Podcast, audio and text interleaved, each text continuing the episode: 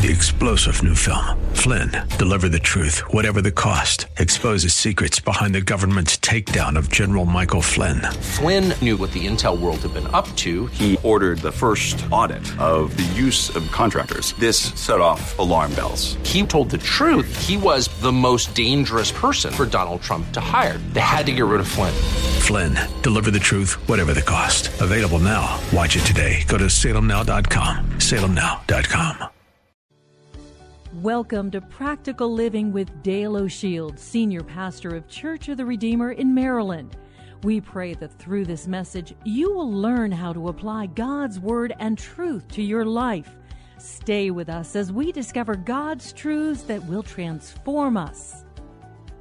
I want to talk to us about the essential element of faith in your life. You can't have a Zoe kind of life. You can't have the life that Jesus wants you to experience without experiencing and participating in and actually possessing something called faith. And so, for today's message, I'm going to share with you two basic things about this concept of faith that will lay the foundation for us, will allow us to move forward uh, into the rest of the series together, especially as we talk about the, the value, the importance of faith. But two things today. First thing that I want you to remember today is this. This is what you'll write down in your notes. Is that faith is the foundation, key word there, foundation for fulfilling God's plan in your life. Faith is the foundation. Now, what is a foundation? A foundation really is a substructure upon which something is built or upon which something stands. You can't have a building without a foundation. You can't build anything of substance that's going to last any period of time without having some kind of foundation. And the Bible teaches us that faith is the foundation for our lives. All of us need a personal kind of faith at the core of our hearts, a faith that can be added to, a faith that can be built upon. Now, for the sake of today's message, I want to define faith very simply for you. But the basic idea of faith in the Bible is a belief in, or a confidence in, or a confident reliance in God and His Word. Basically described again, what is faith? Faith is that belief in God, confidence in God, in His Word, and a reliance upon that Word in your life. And so we have to build a foundation called faith if we're going to experience the kind of life that Jesus wants us to experience. You can't have a Zoe kind of life without faith. Take a look at what the Bible says about the power, the importance of faith. Hebrews 11, 1 and 2. Now faith is being sure of what we hope for and certain of what we do not see. This is what the ancients were commended for. The writer of Hebrews says this is what faith is all about. It's, it's, being sure of what we hope for and certain of what we do not see. And then he makes this statement all the folks represented in the Bible, in, in history past that we admire Abraham and Isaac and Jacob and all the folks of the Old Testament coming into the new time, the New Testament of Jesus' time and ministry. These folks built their lives upon this confident assurance in a God that they could not see but knew was very, very real. That is faith. Then in Hebrews 11, verse 6 says, And without faith, it is impossible to please God because anyone who comes to him must believe. Notice that statement must believe that he exists and that he rewards those who earnestly seek him. So faith is laid out for us at a foundational level that faith is a heart belief that transforms us from the inside out. Faith will change how you think. It will change the attitudes you live by. It will change your actions because belief or faith always transforms your behavior. You can't change behavior but without changing your beliefs. Beliefs always change behavior. So that's why faith is so essential. Let me give you from Scripture nine reasons why faith is important and nine reasons why faith is a part of an essential element of our spiritual life, experiencing the Zoe kind of life. Uh, first of all, the Bible teaches us that faith is the requirement for eternal life. You can't experience eternal life without belief, without faith. John chapter 3, verse 16. For God so loved the world that he gave his one and only Son, that whoever believes in him shall not perish, but have eternal life. To have eternal life, you have to believe in him. Speaking of Jesus, whoever believes. So faith is required for salvation. We bring our faith in Christ to God and say, I believe in Jesus as Messiah, Son of God, died on the cross for my sins, rose from the grave, believing in his resurrection power, and I put my faith in him. And in that moment, God gives us the gift of eternal life as we exercise faith in his Son. And then faith is also necessary to give purpose to your life. To have a sense of purpose for your life, you have to believe. You have to really believe that God created you, as we talked about recently, that God created you on purpose for a purpose. That's faith. Faith says, I believe that I'm on earth for a reason. I'm, I believe that my life has value. My life has meaning. My life has worth. I believe that God has established me with a purpose and with a plan, and that's called faith. Number three, faith keeps us going over the long haul. You know, faith is the thing that will sustain you in your journey and in your life. And all of us, if we're going to have a, a meaningful life, a truly Zoe kind of life, we need to go for life over the long haul. And faith is what will sustain you. Sort of like the air in your spiritual balloon that keeps you afloat, that keeps you lifted. Paul the Apostle, at the end of his life, He's now about to die. He's in prison. He's waiting for his eventual execution. And he writes these words to Timothy in 2 Timothy chapter 4, verse 7. Notice what he says about faith. I've fought the good fight. I've finished the race. I have kept the, what's the word there? I've kept the faith. Paul said that the faith kept him, and the faith is what he kept. He kept faith, and faith kept him. And that's important for you to remember. If you're going to have a long journey in your relationship with God and effectiveness, fulfilling and fruitful for your entire life, you need to keep the faith. And when you keep the faith, your faith will keep you. And then number four, faith is essential for effective prayer. I think all of us want to be people who are able to pray and ask God for certain things and have the confidence that He hears us and He answers us. And if we're going to pray effectively, we need to bring faith to our prayer life. Jesus says this, Mark chapter 11, verse 24. He says, Therefore I tell you, says, listen closely, I'm telling you something. Whatever you ask for in prayer, believe. Circle that word there, believe. Notice faith is essential. Whatever you ask for in prayer, believe. Put your faith to work that you have received it and it will be yours. So there again, you see the linking of faith with effective prayer. The fifth thing is that faith is the essential ingredient for healing. I think all of us have places in our lives where we want to be healed, we want to be restored, we have broken places, we battle with things in our spiritual life that need to be healed and restored, in our soul where we're broken on the inside, and even in our physical bodies, things that need the touch of God, the healing touch of God. As you go through the, the New Testament, especially, you will see that as Jesus ministered to people, he would often commend them for their faith. They came to him seeking healing in faith. And he recognized that faith and he commended them for that faith. And that faith led them to points and places of healing. In Acts chapter 3, this is after the resurrection of Jesus. He's ascended back to the right hand of God the Father. And now Peter and John, the apostles, are ministering in, in Jesus' name. And Peter and John were at the temple one day, going to the temple to pray. And they find the man there who's paralyzed, who's lame. And they minister to him. And this man receives his healing. He goes walking and leaping and praising God. He gets up off of his bed. He walks. He's healed. He's, he's restored. And people are astonished at what has happened here. Everybody's talking about it, and they're trying to think somehow that Peter and John did this. But Peter and John make this very clear statement. Notice Acts 3:16. By faith, notice this, by faith in the name of Jesus, this man whom you see and know was made strong. It is Jesus' name and the faith that comes through him that has given this complete healing to him, as you can all see. Here in this story, we see that not only did Peter and John reach out to minister to this man in prayer and to speak God's word to this man, but Peter and John also recognized there was a faith in this man that brought about his healing. This man had to exhibit a faith in the name of Jesus, and when he did that, healing was imparted to his life. And so faith is actually an essential ingredient if you're going to be healed and restored. And for some of you here today, that's exactly what you need to hear. You're at a broken place, you're at a place that you feel like your life has been shattered in some way. Maybe you feel like you need desperate healing in some area of your life. What God is looking for from you is the belief that He can make a difference, the belief that He can restore you, the belief that He can pull you up out of whatever you might be in, because faith is essential for healing. And then, number six, faith connects us to God's promises. The Bible is full, it's actually a book full of the promises of God. And a promise, the only way that a promise will work in your life is for you to claim it. You have to lay claim to the promise for it to become reality for you. And so God gives us promises so that we will bring something to that promise.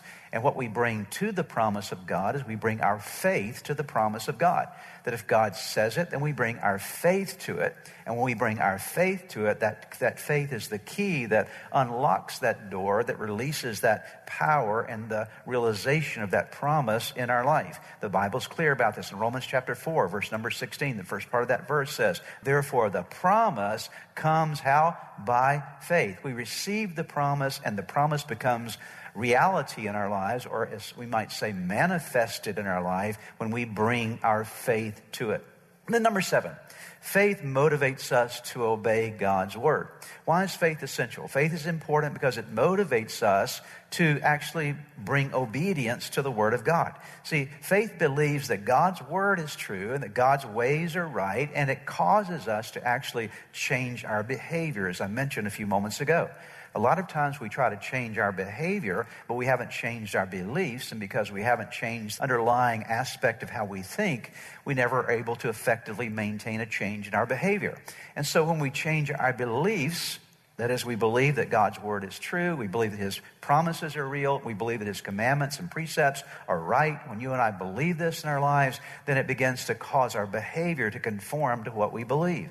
James writes about this in James chapter 2, verse number 14. He says, What good is it, dear brothers and sisters, if you say you have faith, but you don't show it by your actions? Can that kind of faith save anyone? So here James is saying, real faith, when you have a real kind of faith, it is not distance from or separate from actions. No, you can't really say that you have faith and not have the right kind of actions because real faith will always result in the transformation of your life. It will result in changing your actions, changing your behavior. And then number eight, faith produces a life of peace and a life of joy. If you want to experience peace and joy in your life, you have to, you have, to have something to connect that peace and joy to. And faith is the thing that you connect to. Romans 5 verse 1. Therefore, since we have been justified through faith, notice there's a beginning point, justified through faith, we have peace with God through our Lord Jesus Christ. You can't get the peace first. You start with the faith, and the faith produces peace. Think about this in your life. When you're going through a problem, you're worried about something, you're concerned about something. You want peace, right? Well, how do you get peace? The Bible says you get peace by taking your needs to God in prayer. That is, you take these concerns you have, your worries to God in prayer, and you give them to God. That is faith. And when you exercise faith in God, He responds by pouring out His peace upon you. And so faith leads to peace. Are you seeing how important faith is? To the kind of life that Jesus wants you to live. So faith is an essential part of the Zoe kind of life. The ninth thing I'll mention here for you is this. Faith is vital because it qualifies us for service in God's kingdom. You can't serve effectively you'll never serve at all until faith is activated in your life. You put your faith into action by doing something for the sake of the kingdom of God, by living and giving, by pouring your life out in an essential way. We'll talk more about that as a part of the series as we continue through it. But I want you to focus on the faith thing for a moment. Notice these words in Matthew chapter 4, beginning in verse number 18. A very important statement that happens here, an event that happens here. Jesus is walking by the seashore of Galilee, and there he sees some, some guys in boats. They're Peter and Andrew, James and John. They're in their boats and they're fishing. They're actually they're taking care of their nets after doing some fishing. And Jesus walks by, and notice what happens. This is verse 18, Matthew chapter 4. As Jesus was walking beside the Sea of Galilee, he saw two brothers, Simon called Peter and his brother Andrew. They were casting a net into the lake, for they were fishermen. Come follow me, Jesus said, and I will make you fishers of men. Let me stop there just for a moment. So Jesus walks by and he sees these guys. He, they already had some awareness who Jesus was. And Jesus walks by and he sees them doing what they normally would have been doing in their business. And Jesus says, I want you to come follow me and I'm going to put you into my service. I want to get, I'm going to give you something to do with your life that's different than what you're doing right now. You're fishing for fish, but I want you to fish for men. I have a calling for your life. Now, here was a moment of decision. What would they do? So Jesus is calling them into service, but they have to make the choice of what their response will be. Notice their response in verse number 20. At once they left their nets and followed him.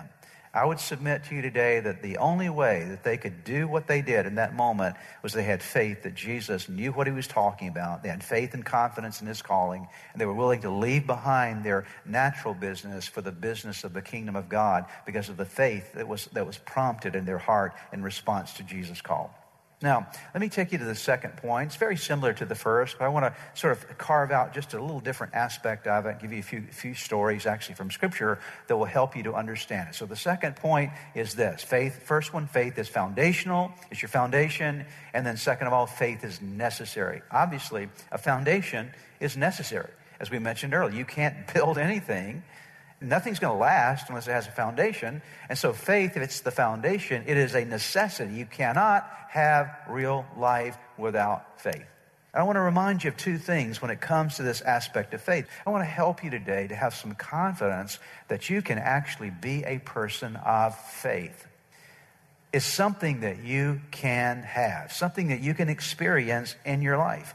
It's something that can develop substantially in you, and it has to develop in you. It's not just something that some people get and others don't. No, faith is something you can have, but there's a work that you have to do in terms of developing it. It's like a muscle. You have to help that faith grow bigger and grow stronger. I want to take you to the book of Second Chronicles, chapter 20. Let me set the stage for you so you understand what's happening here. Here we find Judah, small little kingdom, uh, southern kingdom of Israel, the kingdom of Judah, being led by a king by the name of Jehoshaphat. And again, this is a small little nation. They don't have a big army. They don't have a lot of defense uh, capacity to take care of themselves. And in many ways, they had to trust God to protect them and take care of them. And they find that they're being assaulted. There's some, there are three armies that are deciding to come against them. So there's this massive force that's about to attack them. And of course, as you can imagine, Jehoshaphat, when he hear, hears the news that he's about to undergo this kind of attack, he's very afraid. He's afraid for his people, afraid for what will happen to his little nation. And so he, in the midst of his fear, in the midst of feeling very alarmed about the situation, he calls people together for a time of fasting and prayer. And in the midst of this, uh, there is a statement that God gives Jehoshaphat to speak to the people, recorded in Second Chronicles chapter 20, verse 20. And I want you to listen closely to this because this ties into this idea of developing faith, that you can have faith and you can develop it. Jehoshaphat stood and said, Listen to me, Judah and the people of Jerusalem. Have faith in the Lord your God, and you will be upheld. Have faith in his prophets, and you will be successful. I want to break that down for you just for a moment. Have faith. Jehoshaphat stood and said to the people, Listen to me, Judah and people of Jerusalem. Have faith in the Lord your God, and you will be upheld. Have faith in his prophets, and you will be successful. I want you to notice the first two words that he mentioned there. He says, Have faith. He's commanding them to have faith. That means that it's possible. And I want you to know today that God speaks to you and He says, I want you to have faith. It's something that you can have. It's something that will work in your life. It's something that you can actually possess. To have something means that you've made it your own. It belongs to you. It is something that is personal. It is something that is possessed. That faith somehow has taken up residence inside of you. You know that it's there. You can draw from its presence. That means that you're starting that journey to say, I want real life. And so I know real life starts with faith. I am choosing to be a believer. I'm choosing to have faith. It is my choice. And the Bible says that when you have faith, when you make the choice to have faith, that faith is going to hold you up Jehoshaphat said, It's going to uphold you. It will hold you up. It'll give you what you need to make it, and it will make you successful. It will provide you everything that you need for the successful life that God has for you. Now, when we use the word success, I'm not talking about the materialistic aspect of success. Certainly, uh, uh, dimensions of that that we appreciate and, and, value every blessing that God gives us, but a successful life is far more than that. So, faith leads you to this Zoe kind of life that is fulfilled and fruitful. Now, let me take you to a New Testament passage that helps us to see this as well. Again, we're talking about the fact that you can have faith and that you can develop it in your life. You start where you are, you make the choice, and realize this is what I need. It'll uphold me, and it's going to provide success for me. Now, notice Matthew chapter 14, beginning in verse 22, and let's see a, a New Testament example of this same kind of process. This is a story of Jesus on the Sea of Galilee with his disciples. You've heard this story before, but I want you to think about, about it with me again in a fresh way today. Immediately, Jesus made the disciples get into the boat and go on ahead of him to the other side while he dismissed the crowd. After he had dismissed them, he went up on a mountainside by himself to pray. Later that night, he was there alone. And the boat was already a considerable distance from land, buffeted by the waves because the wind was against it. Shortly before dawn, Jesus went out to them walking on the lake. When the disciples saw him walking on the lake, they were terrified. It's a ghost, they said, and cried out in fear. But immediately, Jesus, but Jesus immediately said to them, Take courage, it is I, don't be afraid. Lord, if it is you, Peter replied, tell me to come to you on the water. Come, he said. Then Peter got out, got down out of the boat, walked on the water, and came toward Jesus. But when he saw the wind, he was afraid and began to sink, cry, beginning to sink, cried out, Lord, save me. Immediately, Jesus reached out his hand and caught him. You of little faith, he said, why did you doubt? And when they climbed into the boat, the wind died down. Then those who were in the boat worshiped him, saying, Truly, you are the Son of God. I want to break this, this, this story down for you just for a moment and bring it into a point of application for your life and then a point of landing for today's message. We've got to see that, first of all, Jesus gave his disciples an assignment. He said, I want you to go to the other side of the lake. There's an assignment. There's something I want you to do with your life. I want you to leave. I want you to experience, move from here to there. You're going to go through a journey with me. I want you to experience this journey. And every one of us, we have a journey. There's an assignment to your life. Jesus is asking you to live a certain way, to follow a particular pathway. He's called you to that pathway, just like He gave an assignment to the disciples that day. Go to the other side of the lake. And then the Lord went up on the mountainside to pray. While they're on their journey, Jesus was on the mountaintop. He was praying for them. Now, there's a lot of things we could talk about there. That's exactly what Jesus is doing for you today. The Bible says that Jesus is seated at the right hand of the God the Father. He's making intercession for you. He's praying for you. He's praying for me. Think about that for a moment. So you're on the journey. Jesus was praying for them. Jesus is praying for you. And then on the, in the midst of the journey, there was a test that came. The test was the buffeting of the winds and the waves that now begin to happen. They found themselves in a storm. And so they're on the right journey, Jesus is praying for them, but they're still facing a storm. In the midst of their storm, they actually find themselves afraid, which is very much like us. And the Lord comes to them walking on the water and comes to them in their trial. You must remember that anytime you're going through a trial, anytime you're going through a testing phase in your life, God's going to show up. He's not going to leave you alone. So Jesus came to them walking on the water, came to them in the midst of their journey. Now, this prevailing emotion of fear was still there, but Jesus shows up and he begins to speak to them. Don't be afraid. Don't be afraid. Now, the opposite, I believe at some level, the opposite of fear is faith. And so, in essence, when Jesus was saying, don't be afraid, he was saying, have faith, have confidence, have trust in me. You don't need to be afraid. I'm here with you. You can put your faith in me. Of course, we know the story that Peter asked if he could come uh, on the water, and Peter ends up walking on the water, and he sees the winds and the waves, and he begins to fall, and Jesus reaches down and rescues him, which is another important part of the story because Jesus always lifts us up. He never pushes us down. He always lifts us up, even when we make mistakes in our life. But Jesus ends up back in the boat with his disciples, and again, they make it safely to the other side uh, from which he had, for which he had originally called them to make the journey. So they do make it where he called them to go. But in the midst of it, they found themselves afraid. But Jesus said, Don't be afraid. That is, have faith. And then he makes a statement to them once he gets in the boat. He said, Oh, you of little faith, why did you doubt? That phrase right there is the phrase I want to talk about as we're wrapping up today. Oh, you of little faith. Little faith implies obviously something that is small, okay? Now, if Jesus said, Oh, you have little faith, there's the implication that something that is little should have been or could have been bigger, right? So you can't, little is a description of an item or, uh, or entity or a substance or a concept or some aspect of your life in reference to a larger aspect. You can't say little without comparing it to something bigger. And so Jesus was saying, I'm calling you out of your little faith into a bigger faith. Here's all I want you to see from that today.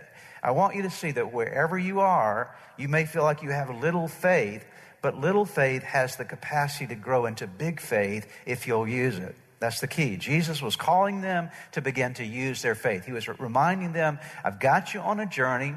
I'm going to be with you in any kind of trial you go through. I'll always come to you in the midst of your trial. You'll not be alone. And you don't need to be afraid. You need to begin to exercise your faith, even though it's little. And I can take a little, I can turn it into a lot as you begin to exercise it. Perhaps as you have been listening to today's broadcast, you felt a stirring in your heart, something that reminded you that you need to get something right in your life with God. The first way to start in that journey with God is to open your heart to Jesus Christ, to make Him the Lord of your life, to turn over all your life to Him. And that begins with a very simple prayer. I want to lead you in that prayer right now, and it's a prayer that you can pray right where you are. Say these words Jesus, I invite you into my life today to forgive me of all my sins. I need you. I want you. I want you to take charge of my life. Be my Lord and Savior. In Jesus' name.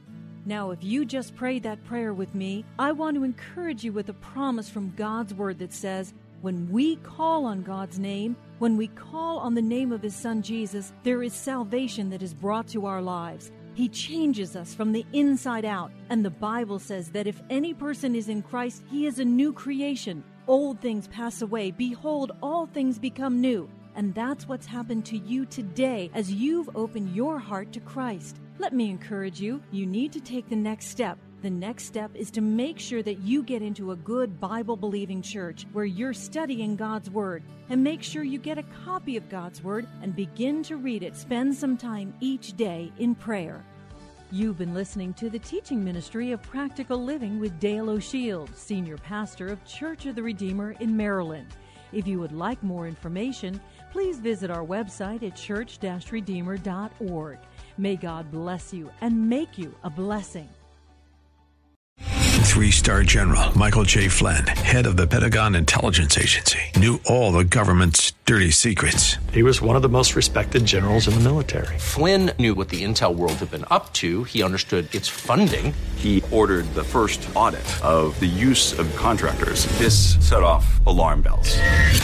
The explosive new documentary, Flynn, Deliver the Truth, Whatever the Cost, uncovers the facts behind this scandal. Flynn told the truth. He was the most dangerous person for Donald Trump to hire. I find out the worst enemy that I'm going to face in my life is right here in America. They took my assessment and they wanted me to change it. And I was like, I'm not changing it. They had to get rid of Flynn with in depth interviews, archival footage, and never before seen personal records of the man behind the headlines. I just felt like I was drowning. Flynn, deliver the truth, whatever the cost. Available now. Watch it today. Go to salemnow.com. Salemnow.com.